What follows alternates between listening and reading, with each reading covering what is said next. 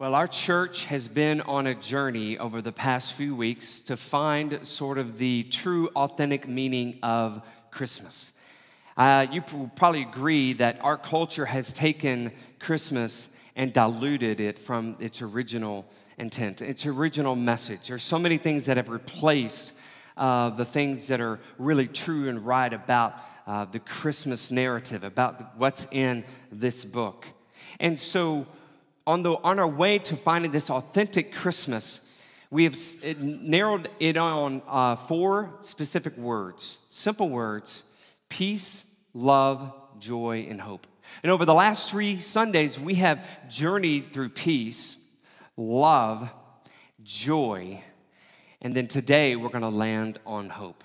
Finding hope at Christmas. Hope is very powerful. Right now, there are people hoping that the sermon will be short tonight. Amen? All right. Hope is what kept the Atlanta Braves alive during the postseason on their way to winning the World Series. Amen. Okay, me and uh, two of my sons were in the battery at the stadium for game five of the World Series. And if you've ever been to the battery, the battery, are, they're the free seats, right? And so we had to go a little early, and uh, we can kind of hear what's in the stadium and everything. But uh, but the energy was was there, especially in the first inning as Adam Duvall hit the grand slam, and of course that hope powered them. Of course, I know they lost that game on Halloween, Game Five, but they went on and won it in Game Six, and that really powered them into hope that they can win that World Series. We live with hope in almost every day of our lives. Hope comes in many forms, whether it's hoping you'll receive that, that special Christmas present, or hoping you would one day see a loved one that has passed and gone to heaven. But one of the most important displays of, of hope came together during that Christmas narrative. As we look into the story, I want us to answer this question How can I find hope this Christmas? And I believe the most powerful display of hope in the Christmas story surrounds a journey of the wise men to see Jesus. And as we read about that, we're going to be in Matthew chapter 2, verses 1 through 12. If you have your copy of God's Word, you could turn to Matthew chapter 2. Now, Matthew is the first book in the New Testament. If you don't have this, you have it on your phone. That's great. You can use this. In any way, it's a Word of God. Uh, but if you don't have either of those, we have it on the screen. But just know this the Word of God, as I speak it, it's powerful, and it is my prayer that it seeks into your heart as it has sunk into mine as I have prepared this. So, Matthew chapter 2, verses 1 through 12. It reads this After Jesus was born in Bethlehem in Judea during the time of King Herod, Magi from the east came to Jerusalem and asked, Where is the one who has been born king of the Jews? We saw his star when it rose and have come to worship him. When King Herod heard this, he was disturbed, and all of Jerusalem with him. When he had called together all the people's chief priests and teachers of the law, he asked them where the Messiah was to be born. In Bethlehem in Judea, they, resp- they replied, for this is what the prophet has written. But you, Bethlehem, in the land of Judah, are by no means least among the rulers of Judah, for out of you will come a ruler who will shepherd my people Israel. Then Herod called the Magi secretly and found out from them the exact time the star had appeared. He sent them to Bethlehem and said, Go and search carefully for the child. As soon as you find him, report to me so that I too may go and worship him.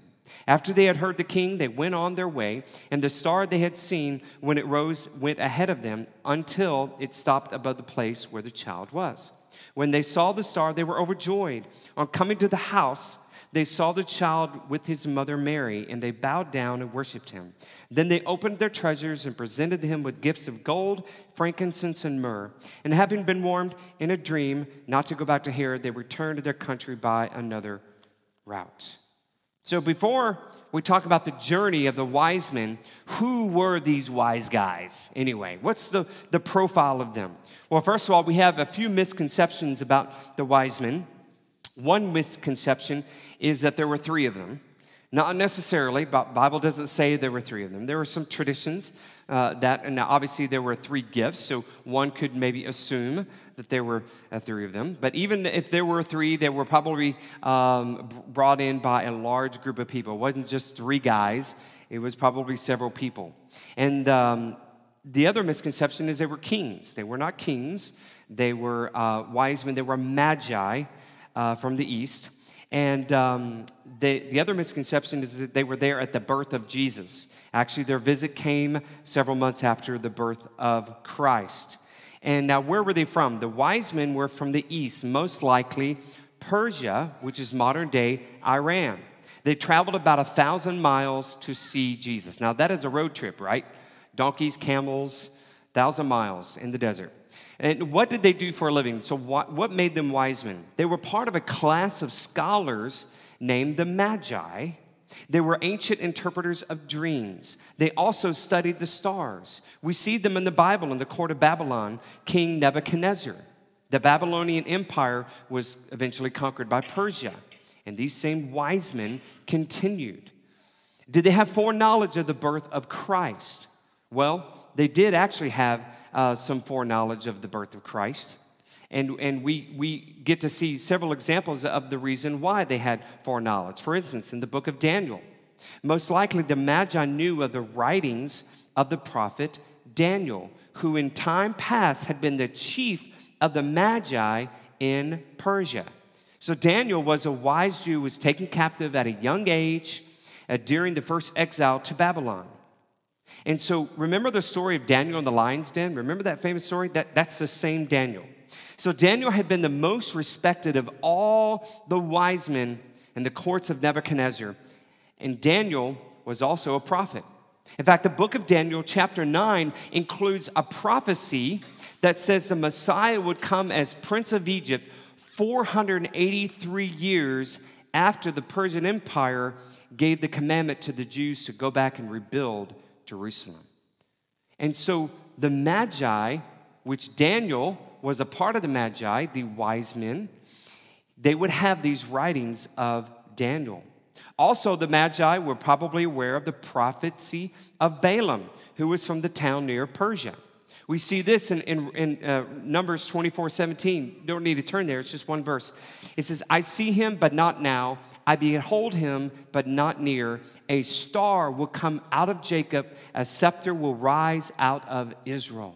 Balaam's prophecy, which is in Numbers in the, in the five, first five books of the Bible, okay, and, and what is called the Torah of, of the Jewish scriptures, Balaam's prophecy specifically mentions a star coming out of Jacob. So the wise men, they would have access to these writings because Numbers was part of God's word in the Jews whenever they were in Persia. So they would have these writings. Uh, Dan, I mean, the, the children of Israel brought them who were in exile to Persia and, or to Babylon, which eventually came Persia, and then the writings of Daniel and the prophecy of Daniel. So put it all together. It would easily be possible for the Persian Magi, as the promised date came near, to put these prophecies of Balaam and Daniel together and thus be watching for his star to appear. None of this would have been possible if God did not allow the Jews to be captured and exiled to another country for over 70 years. You know, it kind of reminds me of the um, illustration in, in, in, the movie Back to the Future 2. Have you ever seen the movie Back to the Future 2, the whole series? Um, there's a point uh, there towards the end of Back to the Future 2 where Doc is in uh, the DeLorean in the time machine and he gets struck by lightning and right in front of Marty's eyes and he basically disappears. And just a few minutes later, a man from Western Union delivers a letter dating all the way back from 1885, where Doc just got zapped to. The letter is from Doc with instructions on where the time machine is hidden in order to come back and save him. Western Union had been holding on to this letter with the date, time, and location for over 70 years. If you remember that. So it's kind of it's kind of like what the Magi had. They had this, this these prophecies and they had these, these instructions, and they were able to put everything together. Now, what about this situation, this story, this journey of the wise men? And how does it apply to us? How does this apply to you and me as we try to find our hope at Christmas and even beyond Christmas? How do we find our hope? What do, what do the wise, uh, wise men teach us in this journey? First of all, we find this they watch for the signs. They watch for the signs. This journey of hope was birthed out of the wise men watching for certain signs. They studied the scriptures and watched the night sky. For hundreds of years, the order of the Magi had known of this hope. Your journey of hope begins by watching for the signs. God is moving in the events around your life. I, don't want, I want to make sure you understand this, okay? We're moving kind of away from their story and how it applies to your story and my story, okay? God is moving in your life with certain signs, and all you need to do is you need to watch for them because God is speaking. God is trying to get your attention. In fact, the, the fact that you're here tonight could very well be God moving in your life. And as you watch for those signs, watch for, for something new in your life. How is God speaking? What are others saying to you? What are others speaking to your life? Pay attention to those things. It's stuff like this that gets us distracted, and we don't, we don't see God working as much. But doesn't mean He's not working. It doesn't mean he's not moving, he's not speaking because he is. We are just a little bit distracted from those things. So, what have you been reading? Who, what things have people been speaking to you? What new people have come into your life that could be a sign that God is doing something in you? So, number one, they watch for the signs. On your journey of hope, my journey of hope, we got to watch for the signs. Number two, leave the familiar. The wise men left the familiar and comfortable lives in Persia to travel a great distance. Why? It's all because of hope. Everybody say hope. Okay, true hope will make you want to move from your current familiar situation to something different. Okay, I don't want to make sure you, you, you miss that. True hope will make you move from your current familiar situation to something different true hope. That's the power of hope. Hope is very, very powerful. And so we see this in many examples of, of our life. A young couple will leave their families and familiar, uh, familiar lives of, uh, and to begin a journey of marriage, all because of hope. The hope of maybe raising a family, starting a family, creating a beautiful life together. Just people getting married is, is a great example of the hope that you have in a new life. It'll make someone move from their current familiar, comfortable situation to something different. Maybe there's things in your life you can, you can look back to. Maybe it's a job change, or maybe uh, bringing children uh, into the world, or, or maybe adopting children, uh, or bringing them to your life. Whatever the story may be, but, but there is hope there. And that hope calls you to go from one familiar, comfortable place to another place. So, if you want to have your journey of hope, you watch for the signs and you leave the familiar. You've got to be able to leave the familiar. If it's true hope, it's going to cause you to leave the familiar. And the third and final thing we see that the um, wise men do they give something away. They give something away. The wise men show us to give something away as part of their journey of hope. The gifts they offered were gold, frankincense, and myrrh. What do you need to give away on your journey of hope? What do you need to give away? Maybe you need peace in your finances. Maybe you could be hoping for a change in your, in your certain financial situation. You see the signs in your, in your bank account, right? You see the, the red, not the black. See more of those reds and blacks. You see, maybe see those signs. Maybe the Lord is calling you to leave the familiar, comfortable world of, of, of overspending in certain areas. For your journey of hope to be complete, you will need to give something away. You will need to be able to make certain sacrifices and say, you know what? I, if I really want there to be hope in my finances, I need to be able to give something away. In other words, I need to be able to give away my desires for certain things or my wants for certain things. I need to lower the price tag on what I expect. Maybe it could be your health. Changes in your health. Maybe you've seen signs in your, in your health that God is showing you. Uh, about, gosh, a year and a half ago or more, God was, God was dealing with me. There were signs in my health. I was having all kinds of health issues and everything. And, um, and I had to leave the familiar land of, of sweets. and, and, it, and it just, it really breaks my heart because especially this time of year, there's a whole bunch of cookies out there that I would just love to bite into, you know, but it, it would cause me major issues in my life. And I don't do this because I'm disciplined. I do it because I'm tired of hurting. And so I had to lead the comfortable world of eating certain things. And, and now I'm in kind of a different world. And uh, why? Because I wanted hope. I wanted hope for better health because my health was dragging me down. It was causing issues. I wasn't be able to sleep. I wasn't be able to relax. I wasn't able to pasture and to shepherd like I really wanted to. And just within the uh, really the past several months, I've really seen the, the benefits of that. And again, it's not because of certain discipline in my life, because I'm not a great disciplined person in my life.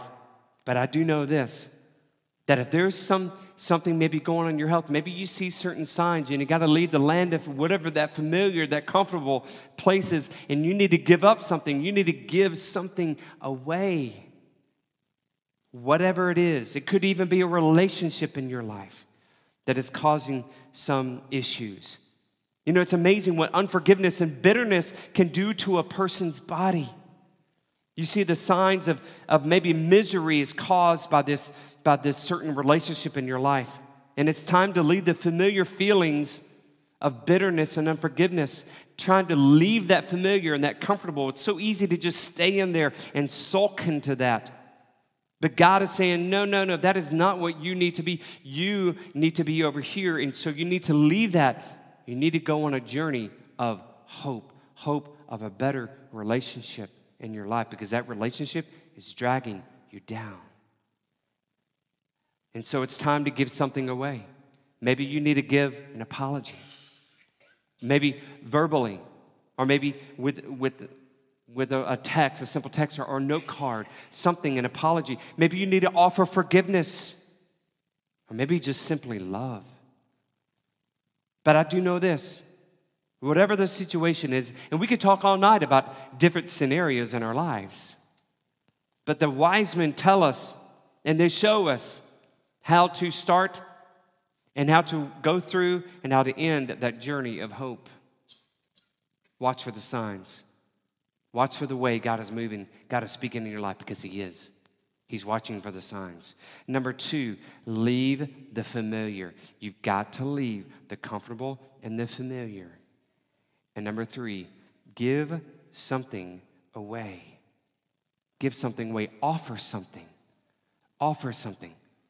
What in your life is God speaking to you right now that you need to go on a journey of hope? Is it a relationship? Is it a marriage? Is it finances? Is it health? Is it a different kind of relationship?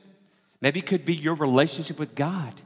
Maybe God is call, calling you to, to a, a hope, a newer life, and hope in Him. Maybe that's it.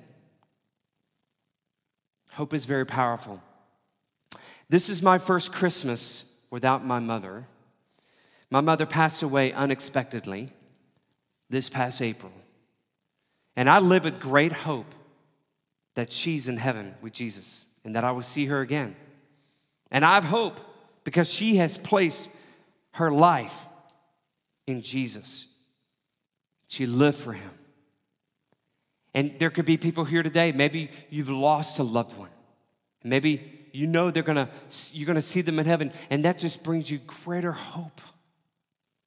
And it even causes you to point like, if I die, that's, that's just gain. God's gonna take care of my family here. That's just gain. Look what I get to gain. Paul, the Apostle Paul even talks about it, that in God's word. But the most important journey of hope that you can take is new life in Christ, new life in Jesus. I believe he has been communicating with you, whether here live or online. Jesus has been communicating with you. Circumstances in your life, certain invitations, certain conversations, certain scripture passages. He has been communicating with you. Just look for the signs. See, see how he has been doing that. But in order for you to follow Christ, you need to leave the old life. You need to leave the familiar. You need to leave that familiar. And you need to be able to give something away. Now, you don't need to earn your salvation. Salvation is a free gift. Jesus offered his life freely. But here's what you do need to give up you need to, you need to give up your pride. Pride is the thing that stands in the way the most when it comes to accepting Christ as Savior. And so you need to be able to, to give up that pride and to be able to offer up a confession. Say, God, I'm so sorry for the things I've done. I ask you to forgive me of my sins. Come into my life, be Lord of my life. The best hope that you and I have is new life in Jesus Christ. Could it be that you watching online and you right here, the invitation you received, could it be a sign that God wants you to take that step of faith right here, right now? Are you ready to leave the familiar, the comfortable? Yeah, I know it's kind of like stepping over a ledge, but that's why it's called faith. And then, are you ready to give up your pride? Are you ready to surrender your life to Him? Every head bowed, every eye closed as we close out this service today and go on to the end of our service with our candlelight.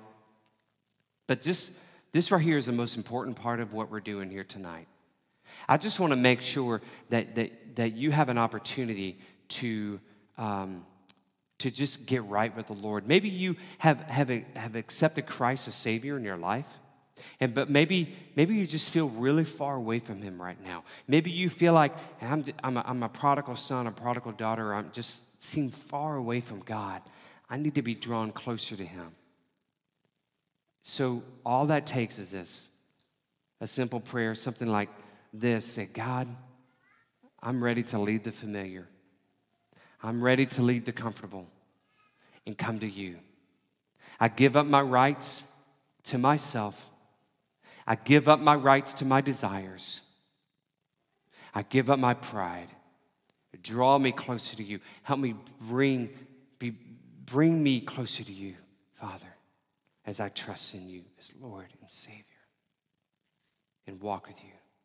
And if you're here today and you have never accepted Christ as Savior, you never have walked that line of faith and crossed over that line and said, Jesus, I want you to be Lord and Savior of my life. If you've never done that today, what I want you to do is really simple. With no one looking around, if you're ready to just, we're not going to make you stand up or whatever, you're just going to say a simple prayer right there at your seat. But if you are ready to make that decision, then, uh, then really simple, just say this prayer with me um, right here, right now. Say, Dear God, thank you for sending Jesus. I believe Jesus died for me. Please forgive me my sin. Please come into my life be Lord of my life.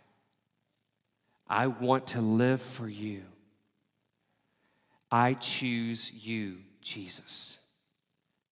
And no one looking around, if you prayed that prayer for the first time, if you would just simply, just simply raise your hand up, it doesn't matter what hand. If you prayed that prayer for the first time today, if you just want to simply raise your hand and let us know, just let me know of that. Amen. Good. Thank you so much. Heavenly Father, Thank you, Lord, for the new life we have in you. Thank you, Jesus, for coming into the world, leaving your comfortable, your familiar of heaven, and coming down into this world. And you showed us, just like the wise men, you gave something up. You gave your life for us. And we want to thank you for that, Jesus. Thank you for the cross, and thank you for the manger. We love you in Jesus' name. Amen and amen. And if you prayed that prayer and you raise your hand for the first time here today, or maybe you're watching online, I would love to know about that. And so we got an easy way to do that. If you're here today, you could just let me know in the lobby. And if you're watching here today or, or here today, you can send me an email. It's real simple. Just send it to pastor at lakepointonline.com. Uh, or you could send it to Frank, frank at lakepointonline.com, and just send me an email, say, I accepted Jesus as the Savior, and I'll reach back with you, and we will uh, make sure we uh, follow up with that.